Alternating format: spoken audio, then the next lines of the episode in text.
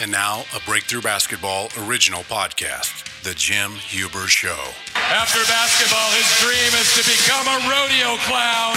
Jim Huber. Hey, everybody. Oh, it's hard work being this good. I was like, ow. Hi, it's Coach Troy with Breakthrough Basketball. You know, it's March, it's March Madness. Uh, we always think of Jimmy V and the Jimmy V Foundation. Go to jimmyv.org, make a donation, find a cure for cancer. I was 16 years old. I heard the Reverend Bob Richards speak. Remember him, the Wheaties guy? I was 16. Bob Richards looked over a group of these young kids at a basketball camp and said, The Lord must have loved ordinary people because he made so many of us.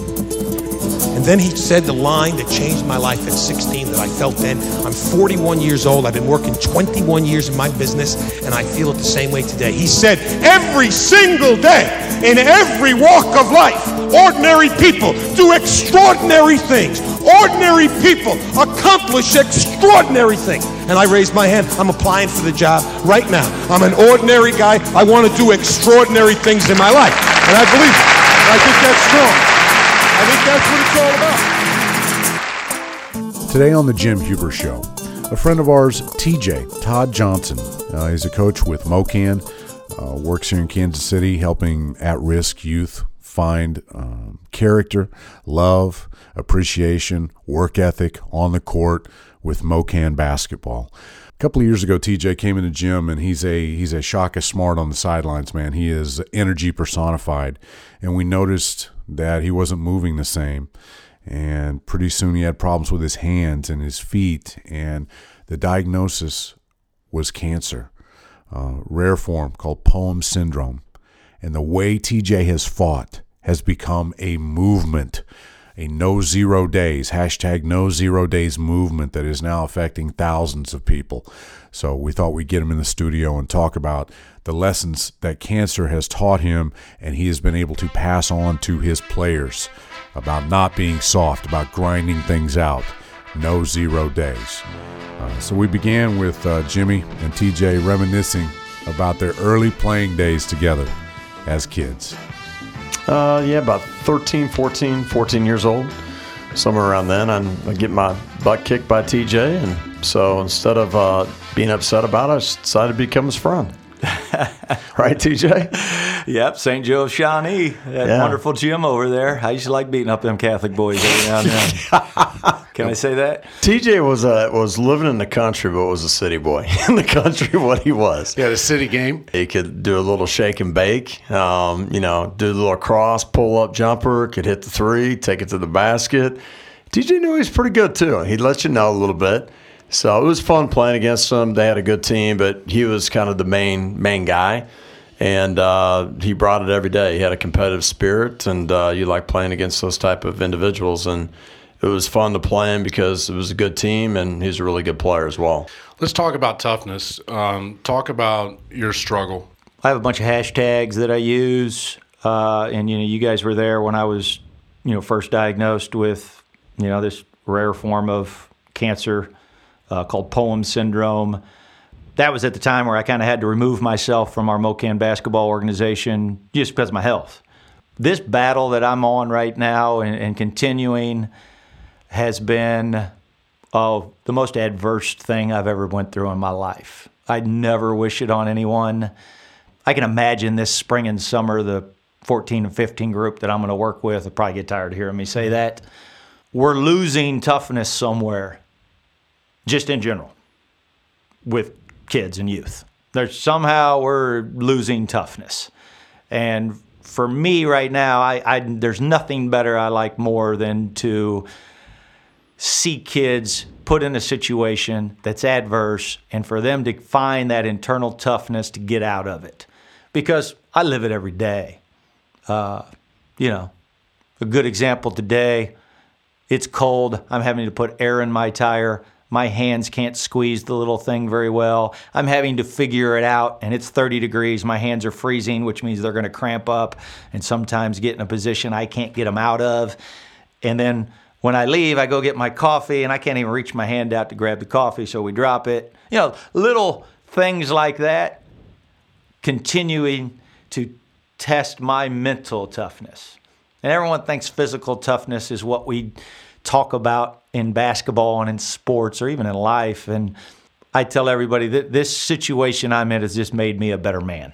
You come back from Mexico, coaching there, and you're norm, you're you know totally healthy, working with kids in the gym, working out, doing what you do.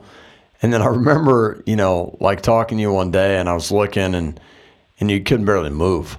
I mean, it's like your your arms, your legs, and different things. I'm like, what the heck? And it just came on like that. It came on so quick.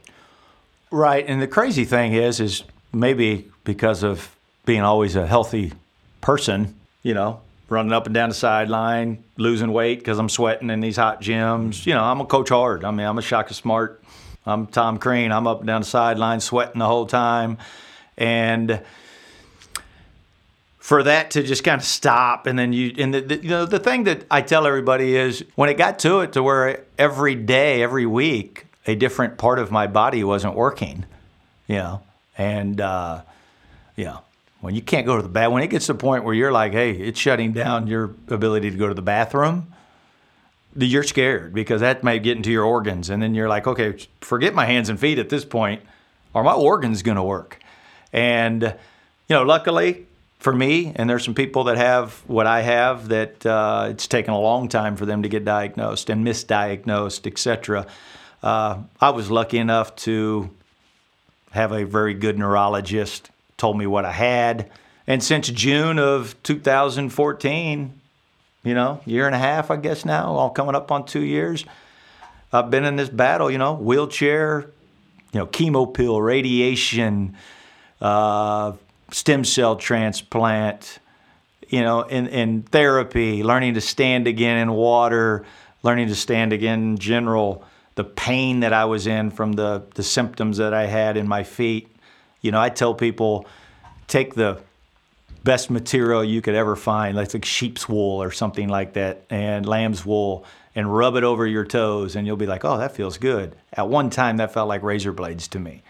So I didn't want anything on my feet. And that's still mentally a block for me, the, the sensation that I have uh, now. But, you know, I'm, I'm pain free now. I don't take any more painkillers. I'm trying to, you know, get off of all that stuff and just kind of get back to who I am. How and did, how did you deal with all the unknowns, though? I mean, you talk about emotionally being strong and getting through it. What recommendations can you give to people that are going through like a lot of unknowns in their life? get a tight circle of people that you trust. I've always been everybody's buddy and always wanted everybody to like me.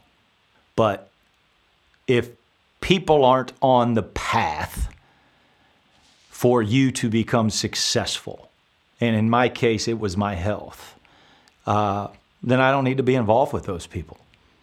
And I've probably lost some friends uh, because of it. And you really learn who's who's in your corner. If we want to use an analogy with boxing, you know who's in your corner. You know who's on your team. You know, some people might say you know who's going to be on your bus and who's not. I've always told this to my teams, and this is how I approached it with my health. You know, with the unknowns and regardless of what it was, how I dealt with it, I educated myself. I advocated for myself. I fought for myself. But I also had a group of people, my team, with me to get advice, to gain knowledge. Did you have a kind of a focus for yourself to be like, okay, I'm waking up today and I'm focusing on today? You know, I had a kid that I'm really close with uh, played baseball in Neosho County back when I was coaching there with Coach Milliron with Dave, uh, Andy Devitt. Andy had uh, a cancer and had fought through cancer, and, and he kind of gave me a message and just said, "Win every day." I took that to heart. Win every day, you know, and no zero days.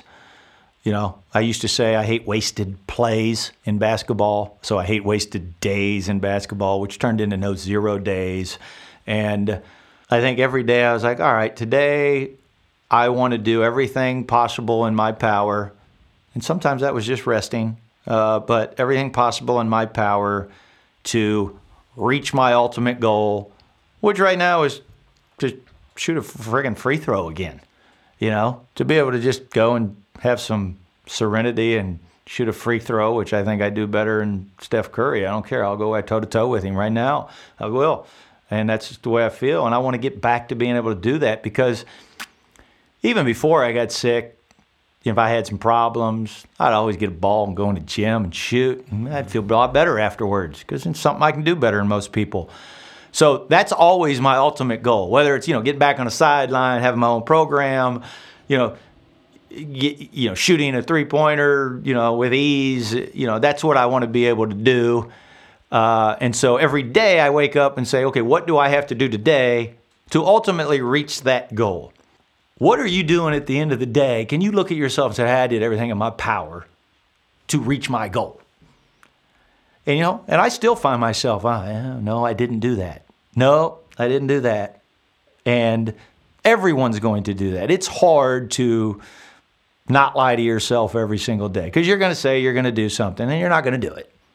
That's life, it's human nature. So if you could go back and look at TJ in the eyes at 13 years old and what you've been through, what else would you tell TJ? If I could go look that kid, that skinny, arrogant, cocky kid in his eyes, you know, maybe be a little more humble. Don't take these little bitty things for granted. Make sure you're, and, and I'm going to use the word leadership. I've always been a good leader, you know, captain, you know, always positive part of the team.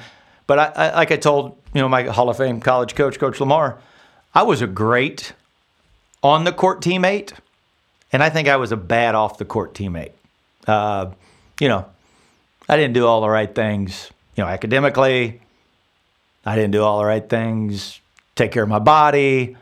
Again, I'm in college and I never lifted weights. Now, I was fairly athletic for you know for for my time. Um, and I know now, man, if I would have lifted weights, man, I would have been really athletic. I could have played through all that contact. I could have done this. If I would have approached my academics in a better way and not used excuses all the time. You know, I mean, I'm a mama's boy. Love you, mom. I'm a mama's boy. She was always there. So it's part of being a coach's son. Moms are always there for you. Uh, you know, it would have been to me just to say, man, you need to you might be tough and scrappy and play hard and all this, but I, I, don't think I was mentally as tough as people thought I was back in the day. And I would have looked that kid in the eye and just say, hey, man, don't take these little things for granted ever again. Ever again. But going back to what you said, too, I think it's so important that parents, because I was a mama's boy, too. Mm-hmm. Okay. I remember. And I, I love my mom. Uh, she's unbelievable. And, but I was enabled. I mean, I could go to my mom and I could ask her stuff and she'd get me out of stuff or whatever it was, right? I always had a way to get myself out of a difficult situation. And we all know this when you get into real life, that doesn't happen. Mama's not there anymore to sit there and do that for you. So, I mean, I, I strongly recommend like parents out there to not enable your children at young ages. Make them do things that they're capable of doing on their own. And if they're not getting it done the way they need to, then don't bail them out. Not only do we have some mama's boys out there, we have some daddy's boys, Mm-hmm. and sometimes that's even worse. You know, we have a lot of the parents out there that you know want little Johnny and little Susie to do something maybe they didn't do. It's like living through their children. It's like quit living through your children. Well, yeah, right. I was you know? trying to be a little more politically correct in saying that. Okay, Jim. well, but yeah, I'm yeah, sorry about that, TJ. kids. You haven't taught me that. I, I they're thought living. you- They're living through. Well, I'm not real good at it either. They're living through their kids, and and I get it. I don't have children, but the one kid that I do have, that's you know, the kid I was a legal guardian of, that lived with me when I was going through this. Luckily for me, you know, I want him to be the greatest basketball player ever because you know this young man took care of me, Isaiah, and but I've also told myself, well, I'm not gonna. Hey, he wants to go. I don't care about basketball with this young man. Hey, I just want you to go be a successful person. Mm-hmm. And I've been around some really good friends of mine that have been very successful sports figures. And when I see them not freaking out because their kid's not so good at basketball, really means a lot to me. You know, you're a great dad. Don't don't be over the top with it. And uh, in today's youth, we have to really learn how to approach kids in a different way. You've got to really be a chameleon in your motivational and and and tactics. Keep your core values of what your programs and what you stand for as far as characteristics, but you be able to reach kids in a different way, you know. And and What are love- what are some of the ways that you feel like that coaches could could reach kids? gain their trust. Ask them a question. How's everything going at home? How's your relationship with your father? How's mom doing? You know, get them engaged in their life so that you can, you know, I, I was fortunate enough to have to be able to be an ISS teacher while I was coaching with MoKan.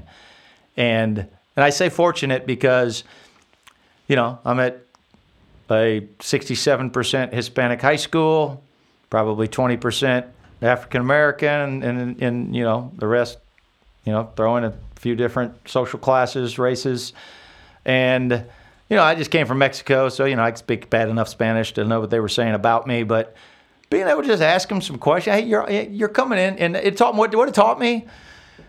Sometimes kids are upset and it's not necessarily what happened just now, it's what led up to now. So, what can we uncover about this kid to now? So, if I can bring myself to your level and learn a little bit more about you and where you came from and what's going on in your life, then I can motivate you. As you know, Jim, you know, we're working with a lot of these youth, and, uh, you know, some kids might not be eating. Some kids, Yeah. you know, I mean, it's just, they might not be. And that's the real problem. You know, some of these kids might have some behavioral disorder we don't know about. You know, I mean, I think every kid now kind of snaps back at you mm-hmm. just because that's the way it is. But let's find out why. And I don't care if you live in the suburbs or you live in the inner city, everybody has some type of problem.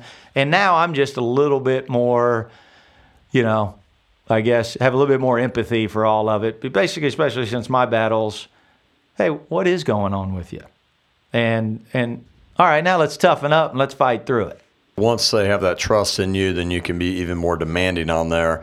And if they know you want the best for them, you know, the expectations you have for them is having them be at their best, raising their standards, then they're probably going to be more willing to accept that as well. Yeah, and you know, I'll bring this up. You know, two weeks ago, it's gonna be hard. two weeks ago, kid, I'm real close with, or very close with. I mean, Jair Strong. I'll say his name. He, you know, rest in peace, Jair. Uh, was very close with this young man. He has a good family. Does you know has a good family at home, good home life. Just kind of got in the wrong crowd, so to speak. And I hadn't been as involved with him, uh, which hurts, but I didn't know either. I didn't know that there were, you know, there was a path that he was going down that maybe wasn't the best. And ultimately, the people and the company that he kept uh, ended his life at the age of 15. And maybe I wasn't asking him all the right questions because what, what it really taught me was, you know, hey, I got to ask more questions. I got to stay involved with the, the kids more. I got to engage myself with them more. And it's hard. It's hard when you're dealing with so many kids that we deal with, um, especially now that I'm in motivational speaking, all these kids following me on social media to the point that you know you want to try to create something or build something to where there is an outlet for them to always reach out to you. What kind of questions would you have asked him maybe differently? Would you have asked him about who's associating with? Yeah. Because that, you know, they talk about association brings upon assimilation. Who you hang around with is who you become. So would it be questions like that that you dive into to find out? Definitely. And and I heard this through a good friend of mine, you know, Al Skeens, and he's with the Power Group. Um, he has these guys come in from prison and they speak to his organization. I he, he said something to me uh, on the cusp of what happened uh, because he had coached Jair as well. And he said, you know, these guys come in and they said, there's two things I could change about my life, and these guys are on death, you know, basically in life for, you know, for, for they're in prison for life. It would be I could change my playground and my playmates. And I think that's the greatest way to put it. I think it's really good. I, I hope I'm not plagiarizing someone by saying that. Uh, but yeah, you got to be careful of the company you keep. I know that from my own self. I know that from my own history, from my own life. Be careful of the company you keep. You know, I mean, But kids at that young age, they don't really realize well, that. and that's where we talk that's- about leadership. becomes a problem. You know, and and I feel bad at myself because I really, you know, I mean, this kid spent a lot of time with me in my home and with Isaiah, and and you know, you know, obviously we all know how much time we spend with these kids. You know, going to practice, picking them up, going traveling across country, staying at your homes, um, and so you know they're like your your kids or you're like your, their uncle, and the one thing you know you wish you could just say is, "What are you doing?" Come, I mean, we know what's right and wrong. That wrong path's really easy. It's kind of like me coming back from my health. It'd be easy to shut it down. yeah. You know, I mean, Give up and lay around, not do anything. and, and you know, with my situation, the reality is, is I know over time, you know, I time's going to be in my favor to get healthy. But if I want to get healthier faster, I'm going to have to put in some work. I think it's the same thing with the kids. You know, right and wrong. Wrong's easier. You know, and being a leader, being able to, and being a leader doesn't mean having to take a group of people with you somewhere. Well, that's you mentioned. Right. You mentioned being a leader a couple Right, times throughout right. the show. So, what is a leader? How do you define it? How, what do you tell I think leading to do? yourself. I mean, we're talking about leading yourself, leading yourself away from danger or a dangerous situation. I think the really good kids, especially the ones that you know are are coming out of the some some environments in the inner city that are are difficult. Okay, and they're already behind the eight ball, so to speak. The kids that can stay away from the the the crap, the kids that can stay away from the social negative lifestyle and remove themselves from it. You know, they they come out of the city and they're they're successful because of it. The kids that get caught up in the following, and when I say following, like, well, okay, and we'll let's just use young, you know, teenage men, you know, as an example, and even young women. They're getting into some things now that are scary. You know, they're doing things that, you know, you, you and I, when we met, we weren't doing. Mm-hmm. And, you know, because things are in front of them a little easier, you know, and so for them to be able to say, hey, I'm not going to go with that group, even though they might make fun of me, even though they might say to, you know, might not want me in their crowd anymore. Those are the things that I'm talking about that I think if you can lead yourself away from danger and be your own leader, other people will follow you.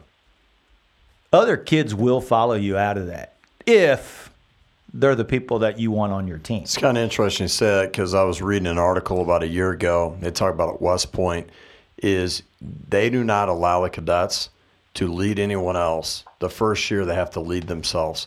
Once they can lead themselves and they show they can do that, then they'll give them like maybe three individuals that they can be a leader of. And then once they master that, then they can increase the numbers. But it is, it goes back to like leading yourself. I think so. And I think it's just kind of like, you know, people always say, you know, you can't love anyone else until you love yourself, you know, fully. Yeah, I'm a good example of that. I don't think I ever truly accepted myself until this happened to me. Jim, here, here, here's where I really learned. I've just had this crazy battle, year and a half, two years. I can't go out there and talk this talk and not walk the walk, you know. And I've been good at talking noise in my life, you know. I've always been that player. Uh, and but now, you know, you got to walk the walk, and you know, ironically for me, it went from wheelchair to walking, so I, it it kind of made sense. I could talk about walking all I wanted to, I still had to walk, and that's what it is now. No zero days, you know, for me, and and I didn't realize the people that it's reached. I was walking somewhere, and a lady came up to me and she said, "You're the No Zero Days guy." Yeah, my son follows you on social media, and I follow you on social media. And I was like, "Oh, well, thank you." She said, "Oh, you're so inspirational." And That's at that point, it clicked to me, and it just said, "Oh man, what'd you get mm-hmm. yourself into now, TJ?" Like, wow. And my dad doesn't follow social media too much. I mean, he might look at my mom's Facebook every now and then, but you know, being a coach's son and seeing what your old man does for you uh, now today, how you know, I can only imagine what it'd be like when you have an athletic, charismatic, arrogant, confident son, the way he presents himself, you know, to people, and then for this to happen, kind of what it did to my dad and my mother, and and even and I lived with my sister, so I know what it did with her. So now, I want it to be bigger. I want it to reach more people. So is that like no zero days on Facebook, or how do they find you on Facebook? I mean, you can hashtag no zero days, and the zero, the O and zero is actually a zero. So, uh, but you can just hashtag no zero days. Just Google that. Well, how do they book you as a speaker? Say coming in, speaking to schools, you know, organizations. Um, you can reach me like at Coach that. TJ Johnson, and I'm at Gmail. You can go Coach TJ Johnson on Instagram and Twitter, and then it's Facebook. It's TJ Johnson. But if you just hashtag No Zero Days and put it into Google, you'll find everything about me. I've got YouTube videos, Coach TJ Johnson on YouTube. You know, I've spoken to a lot of the schools, uh, some Division One schools, a lot of the Division Two schools, a lot of the local youth organizations. I always say when I speak, "Hey, cancer, check ball, let's play." The